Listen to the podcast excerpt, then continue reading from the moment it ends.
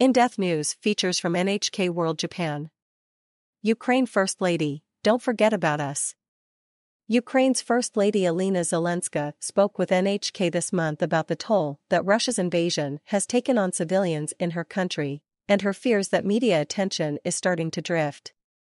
NHK, please tell us about your life these days. Zelenska, it's always difficult for me to answer this question, because the way families live during war is not a full life. You cannot fully plan your life and future. Basically, we all live one day at a time. We plan only for today. We really want to restart studying at schools from September. I really want my son to go back to school, but I'm not sure if he can do it. And even if he can, will it be safe? Zelenska married President Volodymyr Zelensky in 2003, when he was a television actor and she was a scriptwriter on his shows. They now have two children. As First Lady, she initially kept a low public profile. But after Russia invaded Ukraine in February, she embarked on a mission to tell the world about the atrocities occurring in her country. NHK, what's changed?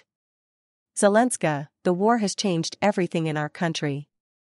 In addition to the main front, there is an information front. And I can honestly say that I will be on the covers and on air as long as I can talk about our war. Russia's goal is not just to seize some part of Ukraine's territory. It is already obvious that they aim to exterminate the Ukrainian people.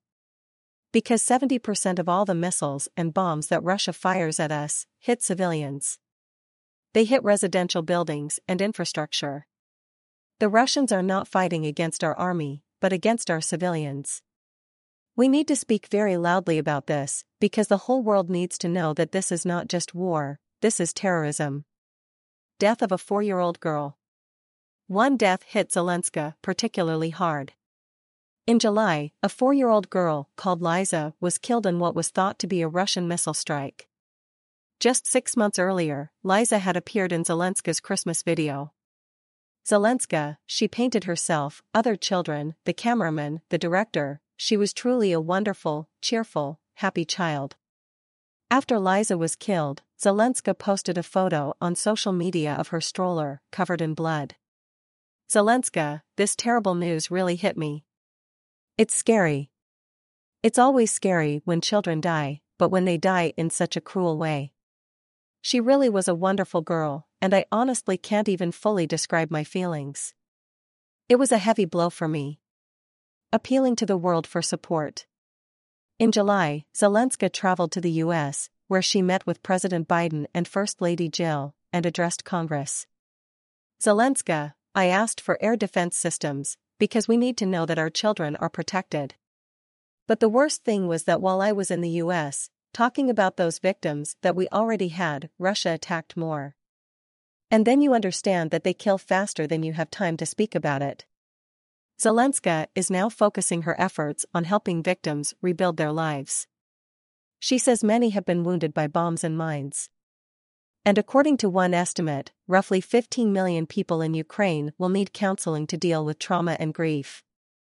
Zelenska, cities can be rebuilt, but without people they won't be real cities. They need to be filled by people. So rehabilitation, both physical and mental, is a very important task. I am asking all my partners in different countries to take our military and civilians for prosthetics and rehabilitation. But there is still a huge amount of work to do on mental health. We are under tremendous stress because of the war. That's why we're building a nationwide system of psychological and psychosocial support. Before the invasion, Zelenska spent a lot of time campaigning to break down physical, gender, age, and other barriers in Ukrainian society. And now that task seems more important than ever. Zelenska, we must understand that after this war ends, all these people who have suffered from injuries and disease must regain their place in society. So society should be barrier free and tolerant. It's very important and we are working towards this continuously. During NHK's interview with Zelenska, the only time she smiled was when she was asked about her husband.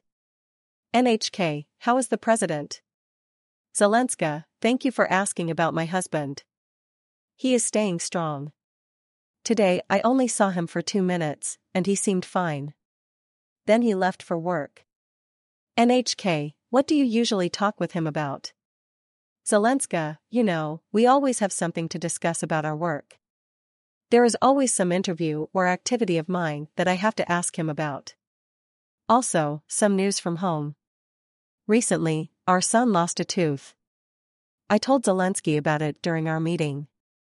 So, you see, ordinary things. We ended the interview by asking Zelenska what her message to the world would be. Zelenska, don't forget about Ukraine. We must be the focus of attention. If we are not, we will die. I cannot allow this. I ask everyone to do everything in their power to stop Russia. Don't cooperate with Russia, don't trade with Russia. Put pressure on Russia so it has no choice but to leave us alone. Katerina Novitska. NHK World. Producer